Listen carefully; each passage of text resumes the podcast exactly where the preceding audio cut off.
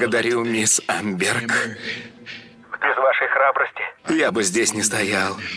Дик Сэмюэльс, спасибо, что оставили меня в фильме, когда за это вам пророчили конец карьеры. Моему парню, Року Хадсону. Ты любовь моей жизни. Говорите, что хотите, я слишком рад. И всем, кто меня слушает, ваша история важна. Живите с высоко поднятой головой и рассказывайте свои истории.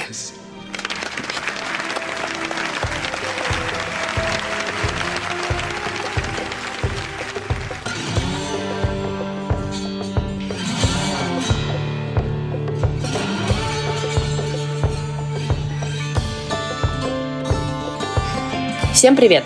Это подкаст предыдущих сериях, и мы его ведущие. Автор канала «Запасаемся попкорном» Иван Филиппов и главный редактор кинопоиска Лиза Сурганова.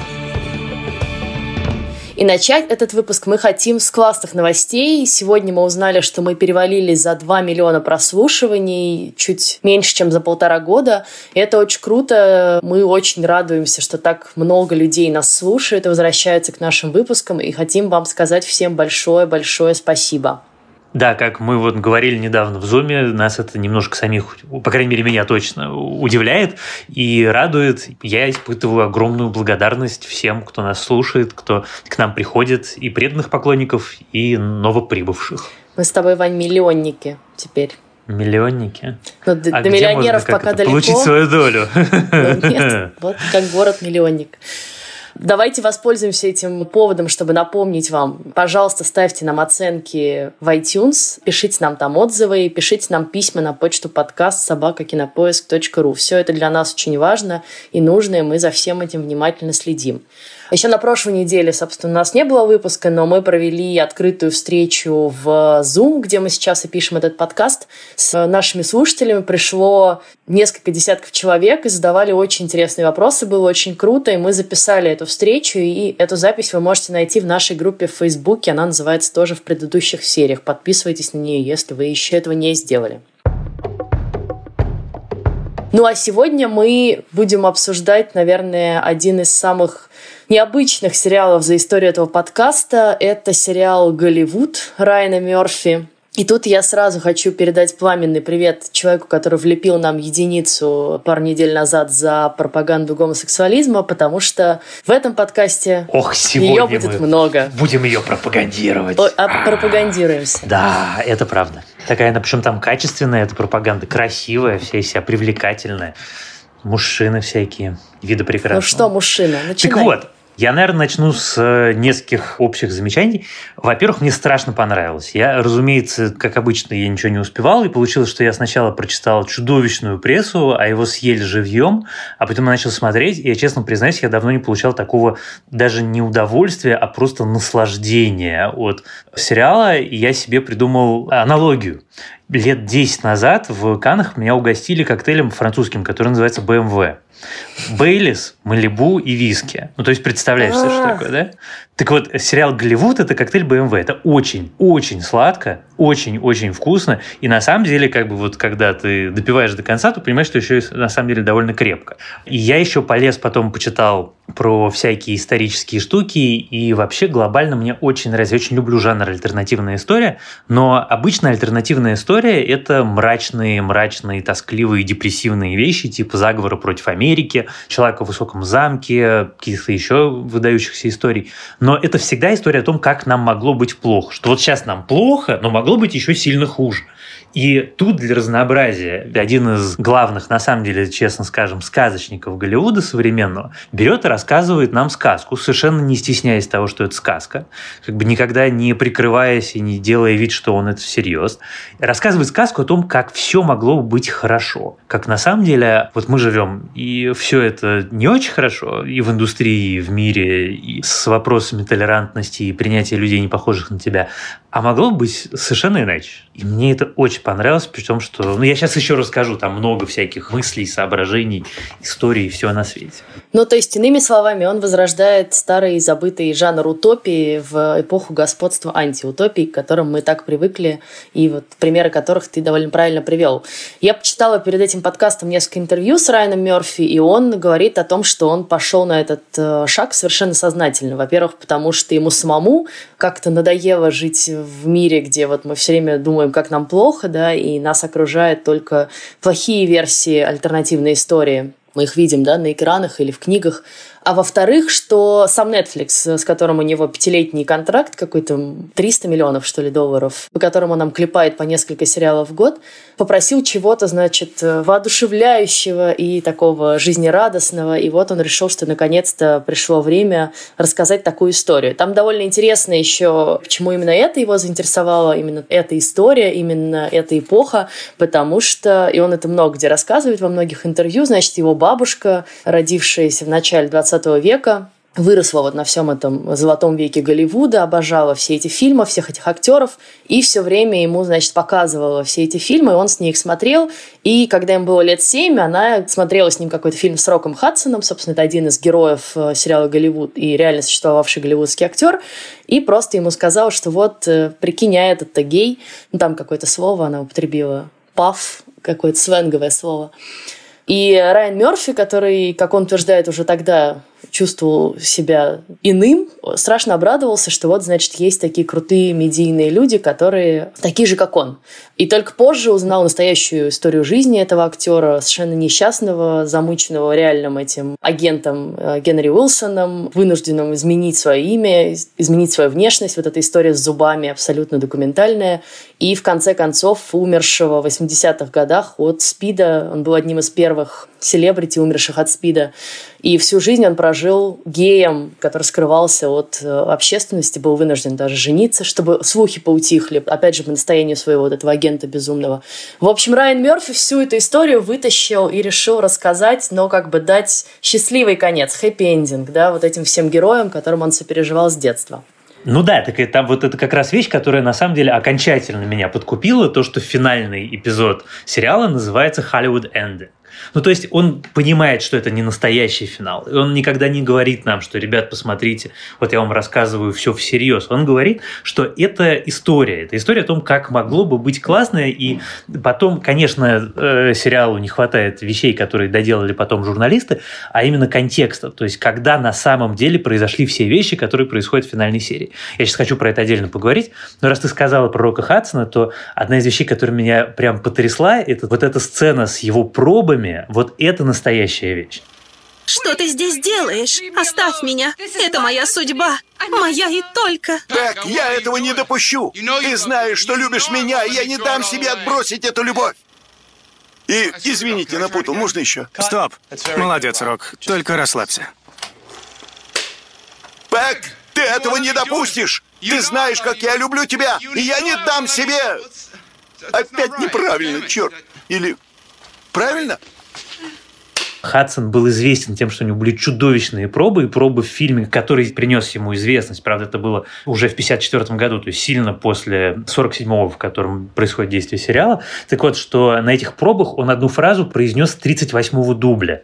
А это натурально у него была роль на одно предложение. И только то, что у него был агентом этот Генри Уилсон, соответственно, позволило ему попасть в этот фильм. Еще, конечно, вещь, которая меня абсолютно потрясла, это то, насколько Генри Уилсон настоящий, похож на актера, который его играет. Это, конечно, совершенно невероятно. В смысле, на Джима Парсонса?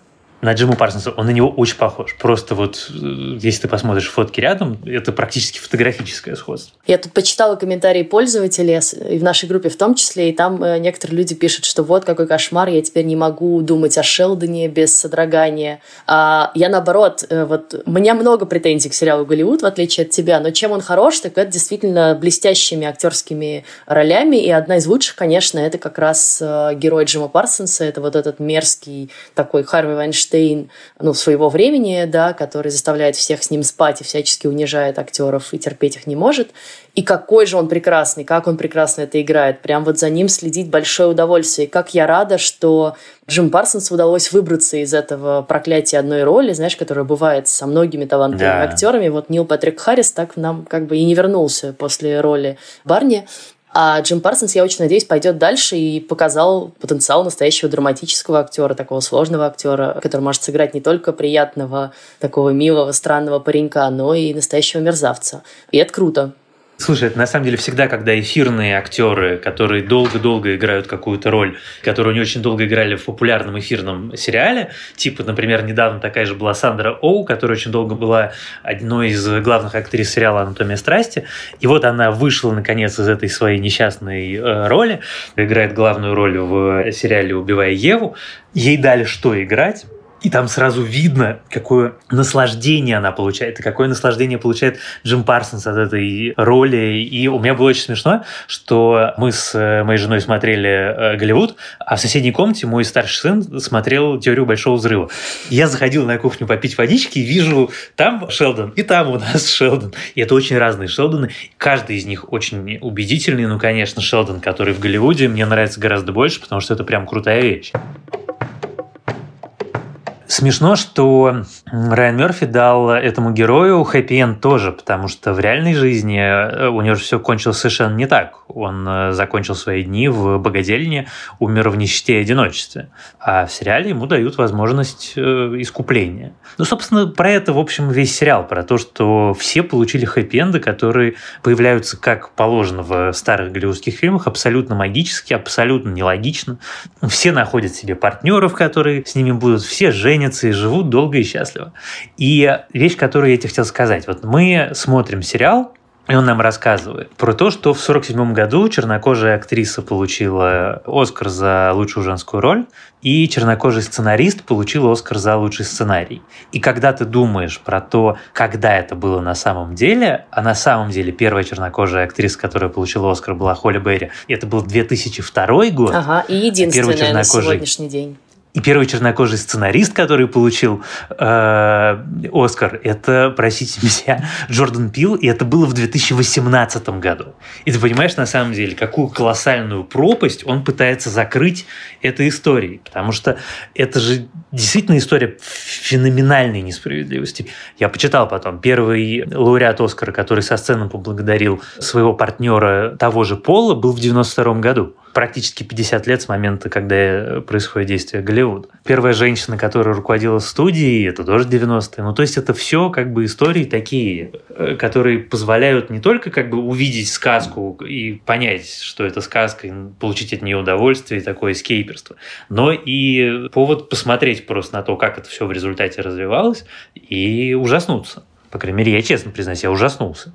Да, я вот тут хочу разделить эти две вещи, эти две мысли, потому что мне кажется, что как сказать, намерение и идея рассказать о том, каким мог бы быть Голливуд, будь он более справедливым, и вообще дать возможность репрезентации да, группам людей, которых обычно сдвигали в тени, не давали им быть самими собой, то бишь по какому угодно признаку, по национальному признаку, по, по сексуальной ориентации, да по какому угодно, да, по гендерному признаку. И вот дать какую-то справедливость этим людям, эта идея мне очень нравится. Но как же мне не нравится форма? Прости, но все-таки мне очень нравились первые серии этого сериала, там первые четыре, наверное, где такой намек на то, что это сейчас может как-то развиваться в какую-то хорошую сторону, все-таки перемешивается с такой довольно мрачной и довольно страшной реальностью Голливуда, вот со всем этим, там, не знаю, агентами, которые совращают актеров, чтобы те могли получить роли, какими-то вечеринками с кучей молодых мальчиков, которые тоже туда приходят в надежде как-то свою карьеру устроить вот этой бензо заправкой, который тоже, да, я так понимаю, был какой-то реальный прототип. Вот эти все истории несчастных теоров, которые спиваются и так далее, и так далее, это очень круто, да, мы, ну, на самом деле мало видели истории про такой Голливуд, все привыкли думать о золотом веке Голливуда как о такой идеализированной картинке, действительно в золотом цвете все, все прекрасно. И это мне было очень интересно за этим наблюдать и узнавать про какие-то вещи, про которые я не знала. Но под конец, когда вот это все переворачивается с ног на голову, и даже хорошее намерение, как бы, опять же, чтобы восторжествовала справедливость намного лет раньше, чем она реально только начинает сейчас, да, потихонечку добираться до нас, это все-таки довольно странно сделано. Э, вот многие в моей ленте писали о том, что у них было ощущение, что они давятся сахарной ватой, пока не смотрят этот сериал. И у меня под конец, конечно, тоже было абсолютно такое ощущение. И, ну ладно, ты хоть одну линию какую-нибудь допустил, допустим, этот фильм вышел в прокат, и уже можно порадоваться. Но нет, надо же закормить зрителей. Нет, они должны еще все быть счастливы. Они все получат Оскар. Они все скажут со сцены свои речи. Они все откроются и скажут, что они геи и так далее. Они все поженятся и будут счастливы и жить долго и мирно. И умрет только один хороший герой, который мне нравился. А именно этот прекрасный продюсер, у которого хоть какой-то намек на глубину в, вообще в характере и в его линии был. А все остальные такие просто как бы ходячие стереотипы, но в обратную сторону, да, ну, ну вообще неинтересные герои, за которыми вообще неинтересно наблюдать.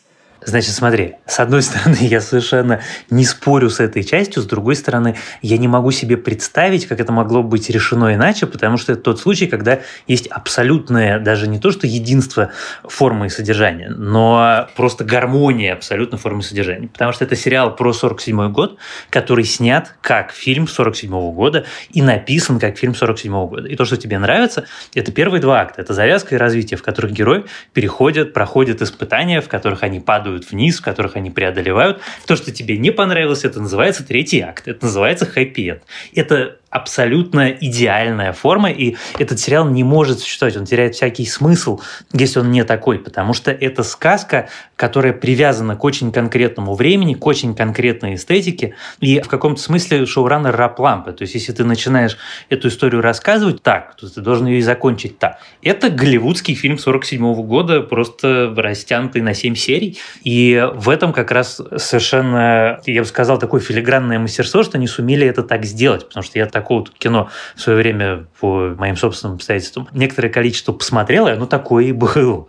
Поэтому, когда я включил последнюю серию и увидел эту надпись «Голливудский финал», я такой, господи, ну прямо вот лучше уже ничего не может быть. Для полноты картины там не было только говорящих зверей, они не пели, не танцевали. Все остальное там было. Но если бы там были говорящие звери, песни и танцы, это тоже, в общем, было бы более-менее органично. Поэтому, ну как бы, ну да, но я не понимаю, как это, в принципе, возможно было бы иначе. Слушай, я все понимаю про это мета-мета, да, что мы как бы снимаем фильм об альтернативной истории Золотого Голливуда и делаем это в обертке фильма из Золотого века Голливуда. И мне тоже очень понравился ход с названием финальной серии. Это дает хоть какую-то надежду на чувство юмора у сценаристов в данном случае, а не на то, что они с абсолютной серьезностью это все тебе прогоняют. Но, блин, все-таки мы смотрим этот сериал из 2020 года. Мы привыкли к другим историям, мы привыкли к другому подходу. Я понимаю, о чем ты говоришь, но очень сложно себя заставить хоть как-то сопереживать персонажам, которые при всей, опять же, я говорю, моей, моему очень хорошему отношению к этому намерению, к этому желанию прописаны абсолютно как картонные какие-то функции. Да? Вот у меня функция сценарист гей, вот у меня функция чернокожая девушка-актриса, которая должна сыграть главную роль.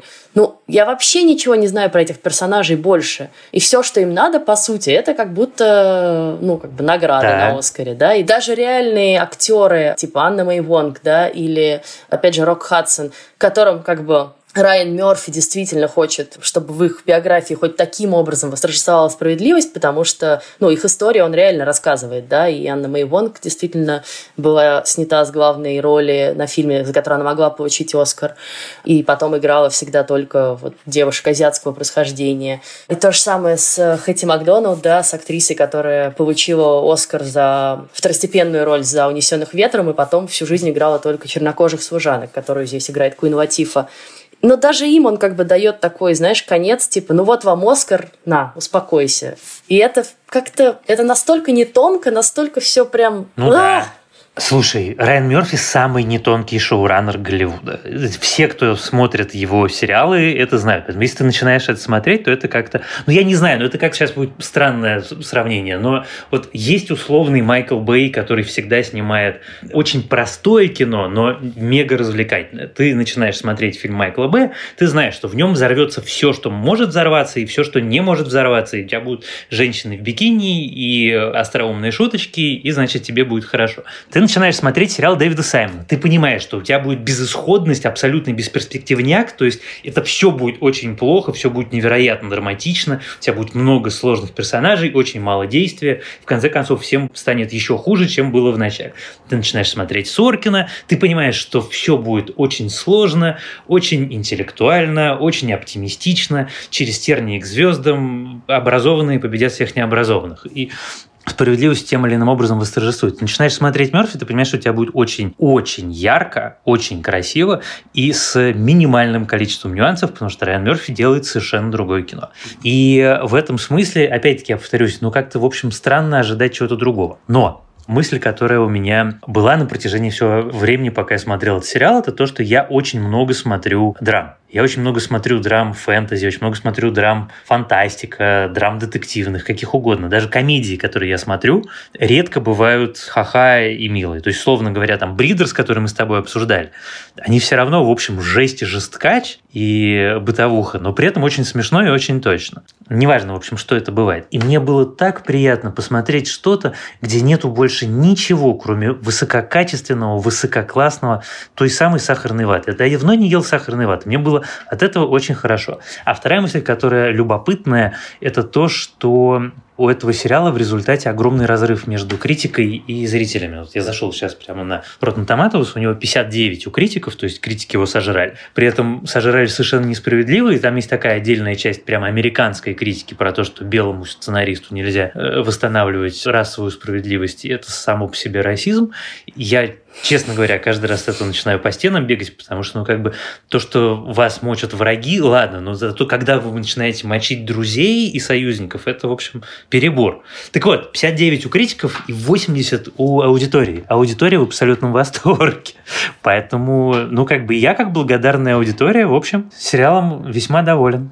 Да, но просто вот опять же, да, мы живем в век, когда уже даже сказки становятся не такими приторными, потому что, казалось бы, все поняли, что они должны быть хоть как-то близки к реальности. Но а есть здесь... Райан Мерфи, который так не считает. Да, поэтому это, конечно, один из самых необычных сериалов, потому что он абсолютно прет против всех канонов и против всех ожиданий, и в этом смысле можно им восхититься, действительно. Но нет, мне еще очень нравится Райан Мерфи тем, что он не только в своем творчестве пропагандирует, вернемся к этому нашему слову любимому, все эти идеи, но и реально в работе, да, он на самом деле огромную проделал работу в Голливуде, начинал когда-то сам вот с сценариста гея, которого всячески унижали, шпыняли и э, не давали ему проходу, а сейчас э, основал фонд благотворительный, который занимается буквально тем, чтобы, значит, э, равной репрезентации, да, ну, все да. было, и в свои проекты всегда привлекает и женщин, и меньшинства, и это очень круто. И трансгендеров, вся эта история с сериалом «Поза».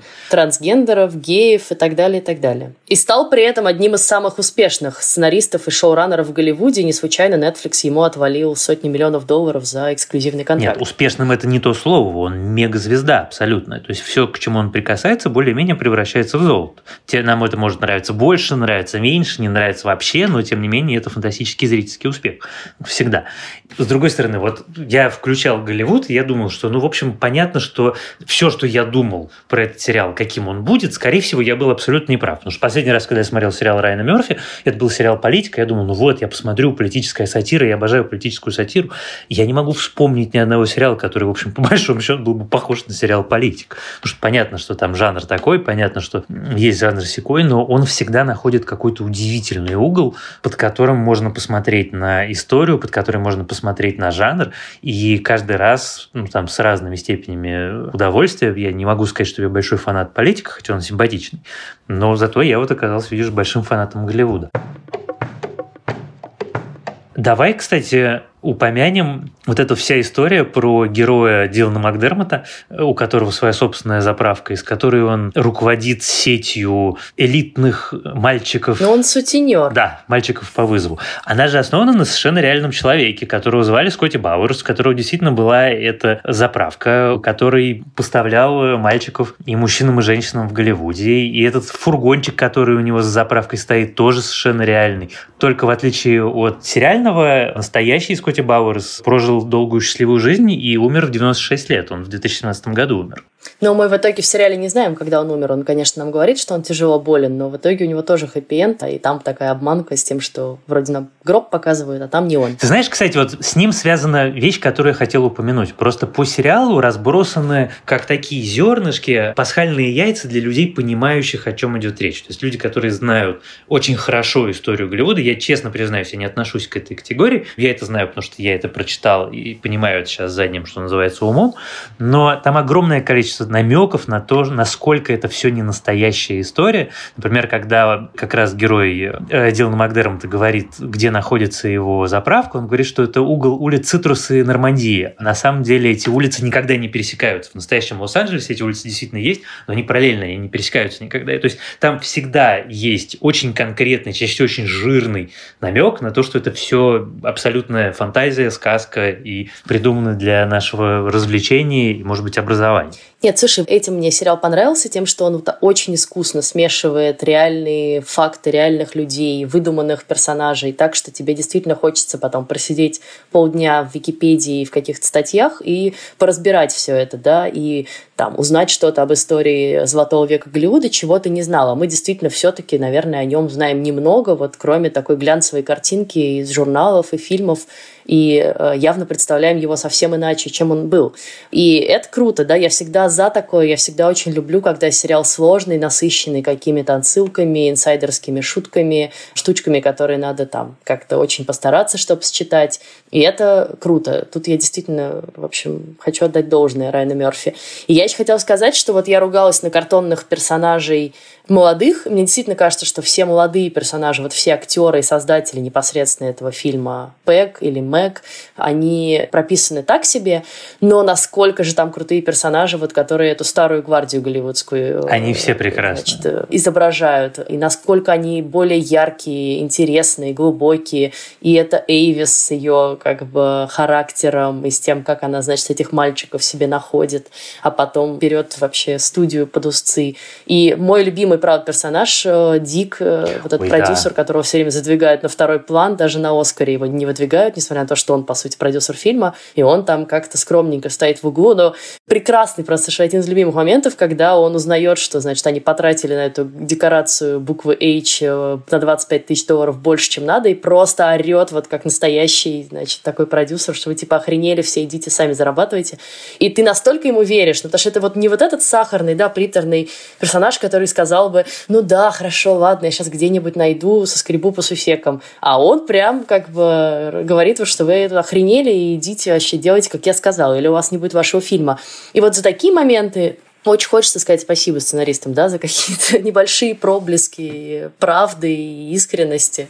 Ты знаешь, у меня был момент, когда в первой серии, всегда так, ты начинаешь смотреть сериал, ты понимаешь, он тебе понравится или он тебе не понравится. И я в Голливуд абсолютно влюбился с первой сцены, со сцены у ворот, где, во-первых, вся эта история это настоящая, действительно, у ворот студии Paramount не существовало Ace Pictures, это на самом деле ворот Paramount. Когда у ворот студии Paramount собирались люди, которые мечтали попасть в массовку в голливудских фильмах, так вот, момент, когда наш главный герой разговаривает со своим товарищем, который ему объясняет специальную лексику и специальный вот этот Холливуд линго, это настолько правда, это настолько вот этот вот выпендрежный язык, которым нормальные люди не разговаривают в Лос-Анджелесе, им разговаривают претензиозные мудаки, которые хотят казаться очень крутыми, и ты понимаешь, что вот прямо выстраданная эта сцена в хорошем смысле этого слова сценаристами, которые вынуждены с этими людьми по ходу жизни своей сталкиваться бесконечно, и они наконец взяли и написали. И это было прям так круто, так как-то аутентично. Ну и как-то вообще я с тобой совершенно не спорю, что все дети там очень-очень э, красивые, но очень простые. Ты знаешь, что девушка, которая играет дочку Эйвис, это племянница Хьюга Уивинга, который Нет. мистер Смит из «Матрицы». А жену его, которая от него уходит к бармену, это наш любимый из «Эйфории». Но это мотопад. Да, дочка Джада Эпту. Нет, они там все какие-то очень милые, очень симпатичные, но действительно совершенно картонные. Ну, не знаю, мне как-то не мешало. Они очень красивые же еще все. Прям красивые-красивые. И главное, понятно, что вот этого чернокожего молодого человека, у него впереди прям карьера с большой буквы К. Он порвет еще всех на британский флаг. Это отдельно мило в сериале о мисс репрезентации как бы снимать супер красивых, стройных, э, привлекательных людей, да, потому что, ну, мисс репрезентация сегментация, она же только по признакам национальным и гендерным бывает, и, конечно, не бывает по внешности никогда. Но whatever, видимо, про это будет следующий проект. Ну, послушай, Райан Мерфи, опять-таки, Райан Мерфи всегда снимает красивых людей, красиво, в красивых нарядах, красивых декорациях, и все всегда очень красиво. Я все понимаю, но это немножко контрастирует с его идеей, да, здесь, э, что, в общем-то, людей можно дискриминировать по разным признакам, а он в некотором смысле их тоже дискриминирует сам другого Райана Мерфи у нас, к сожалению, нету. Или к счастью. Хорошо. На самом деле, одна из вещей, ответ на который я не нашел, на который мне было страшно любопытно, это, конечно, это история про Хэти Макдэниел, который Райан Мерфи подарил гей-оргию просто настоящую в сериале. Я совершенно нигде про это ничего не увидел, потому что вся история с э, ее Оскаром и тем, что ее не пустили. Ее, кстати, пустили на церемонию Оскара, на которой она выиграла и стала первой чернокожей женщиной, в принципе, получившей Оскар за роль второго плана. Она была в зале, просто она сидела очень-очень далеко от сцены. Но это все равно позорная история. Да? Ну, понятно, это же с, с этим никто не спорит. Так и что с оргией? Ну, про оргию я нигде ничего не слышал. Вообще про то, что она была гей. Э, а, в смысле, это сцена, где они утром э, выходят? Да-да-да. Я отлично провел с вами время, мисс Макдэниел. Думал бы в постели пожар, но Талула меня потрясла. Уши горят. Так, хватит, голубки. Разве ночи любовных утех нам всем не хватило? Да, но это, возможно, это уже фантазия. Райана Мерфи? Да, как и все остальное. Кстати, вот интересно, там все Райана Мерфи уже пытают, будет ли второй сезон, а он пока э, всячески отбивается и говорит, что нет, это мини-сериал, история закончена, и, наверное, к лучшему. Я бы не, не, не очень хотела смотреть продолжение, что там дальше они шагают по планете с этим всем. Но, кажется, мы с тобой каждый остался при своем, и это тоже нормально и хорошо. Кому-то больше понравился сериал, кому-то меньше. Я вот на стороне критиков скорее, ты на стороне восторженной публики. На этом мы, наверное, завершим обсуждение этого сериала. Давай, завершим. Обсудим, что мы сейчас смотрим. Возродим сегодня, да, нашу любимую рубрику «Что еще мы смотрим?» Пока есть время. Я буквально на днях начала смотреть, наконец, сериал «Миссис Америка», который тоже вышел на Хулу недавно, в конце апреля. И это сериал, который мы с тобой уже обсуждали в э, выпуске про самый ожидаемый сериал 2020 года. Он не альтернативная история, а самая настоящая история. И история такой консервативной активистки, которая очень активно в 70-х выступала против феминистского движения, против э, движения борьбы за равные права. И играет ее совершенно там восхитительная Кейт Бланшет. Э, давно мы ее такой не видели. И там очень круто воссоздана атмосфера 70-х. И это явно сериал, за которым интересно будет следить. Единственное, что, конечно, меня пока смутило, что там ну, надо довольно хорошо разбираться в американской политике и во все это вникать, и вслушиваться, и разбираться во всех этих перипетиях и связях, потому что там очень много этого замешано.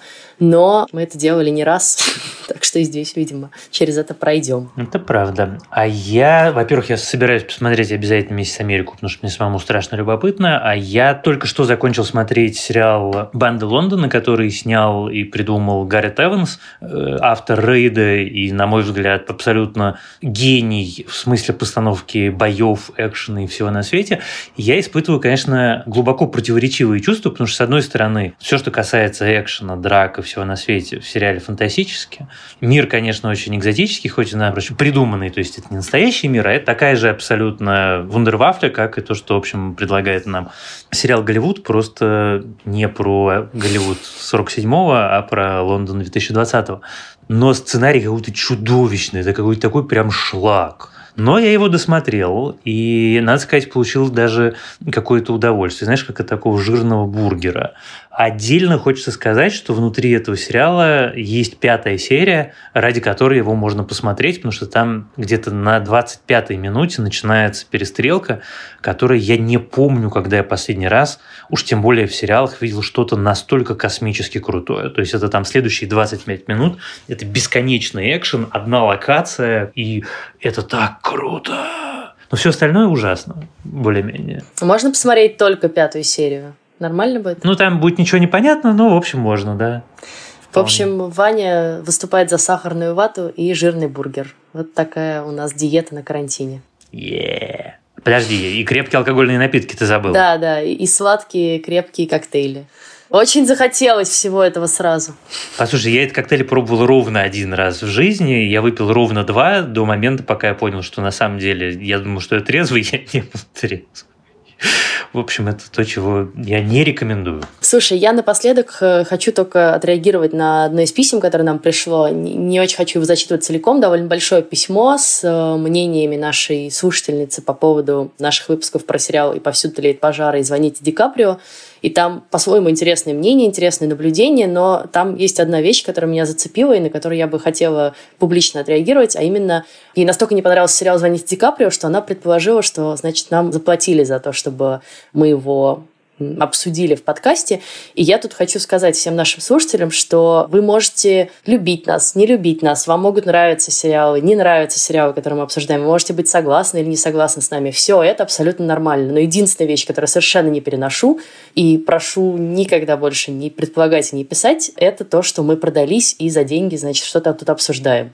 Потому что это просто худшее оскорбление, которое можно придумать для профессионала любого, уж тем более для журналиста. Это правда. Поэтому, пожалуйста, пожалуйста, просто примите на веру, что все, что мы обсуждаем, мы делаем искренне, потому что нам это хочется, а если вы в это не верите, то можете просто нас не слушать. Вот такой у меня гневный спич. Сорян. А в следующий раз мы обсудим сериал «Нормальные люди». Это сериал производства BBC и Hulu, и это экранизация одноименного бестселлера, вышедшего в 2018 году. Автор книги «Нормальные люди» – молодая ирландская писательница Салли Руни. Она выпустила пока всего два романа, но оба уже расхваливают критики, и ими зачитываются люди по всему миру.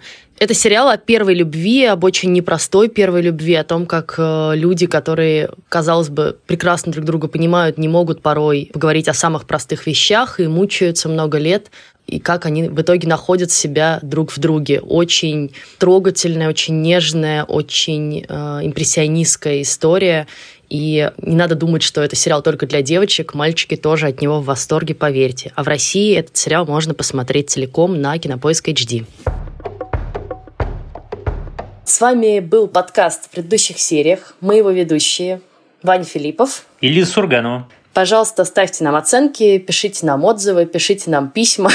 Как вы видите, мы их читаем на почту подкаст собакакинопоиск.ру.